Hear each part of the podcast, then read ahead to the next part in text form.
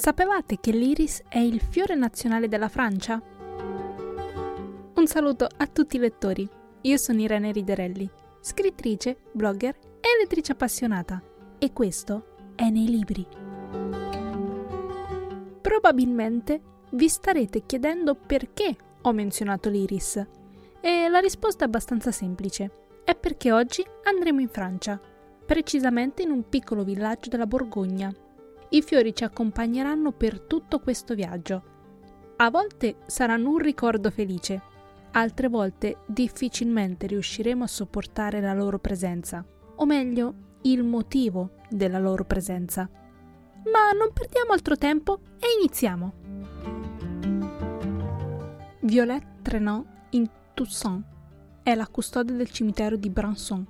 La vita è stata ingiusta con lei fin dalla nascita. Abbandonata dai genitori fin dal primo respiro, è cresciuta in diversi istituti e vi rimane fino a quando, abbastanza grande, trova lavoro in un locale. Lì incontra suo marito, Philippe Toussaint. La giovane Violette è sempre stata alla ricerca di stabilità e amore e quando incontra Philippe, un uomo bello, più grande e molto più esperto di lei, la ragazza crede che sia la risposta alle sue preghiere. Ma le cose non vanno come Violetta aveva immaginato. Philippe è uno scansafatiche che non riesce a mantenere un lavoro per più di qualche settimana e se non fosse per i suoi genitori vivrebbero sotto un ponte. Quando però Violette rimane incinta, Philippe è costretto ad assumersi le sue responsabilità, così accetta di diventare un guardiano di passaggio a livello. In realtà, tutto il lavoro ricade sulle spalle di Violette, dato che Philippe è troppo impegnato a guidare la sua moto, invece di adempiere ai suoi doveri di marito, padre e lavoratore. Quando il passaggio a livello chiude, Violette convince Philippe a trasferirsi a Branson e diventare custode del cimitero locale. L'uomo accetta a malincuore e riesce, per un po' di tempo, a rimanere lì, finché un giorno, dopo l'ennesimo giro in moto, non fa più ritorno.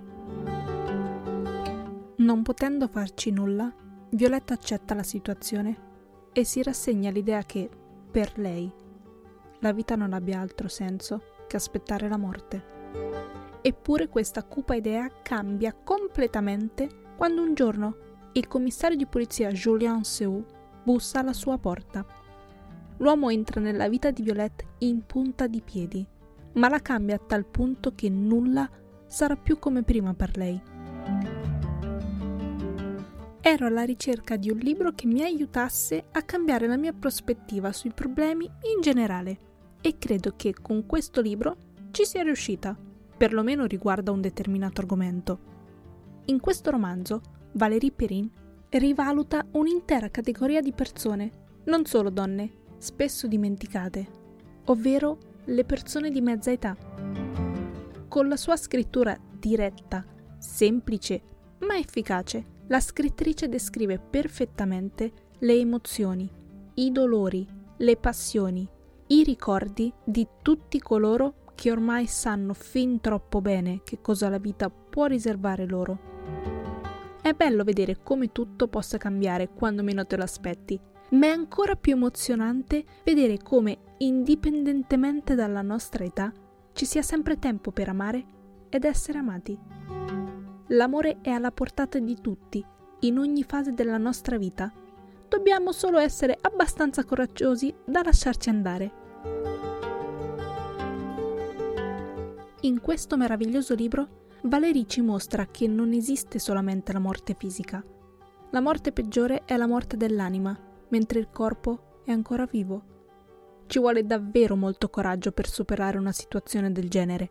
Quindi auguro a tutti voi che ogni volta che vi trovate in una situazione difficile troviate sempre la forza di ricominciare, anche quando tutto sembra perduto o per cui non vale più la pena lottare. Rialzatevi. Rialzatevi sempre e in ogni caso, anche se non avete idea di come farlo o da dove cominciare la vita vi mostrerà la strada. Grazie per essere arrivati fino alla fine dell'episodio. Spero vi sia piaciuto. Fatemi sapere cosa ne pensate, se l'avete già letto o se lo farete nei prossimi giorni. Come al solito, ci vediamo la prossima settimana.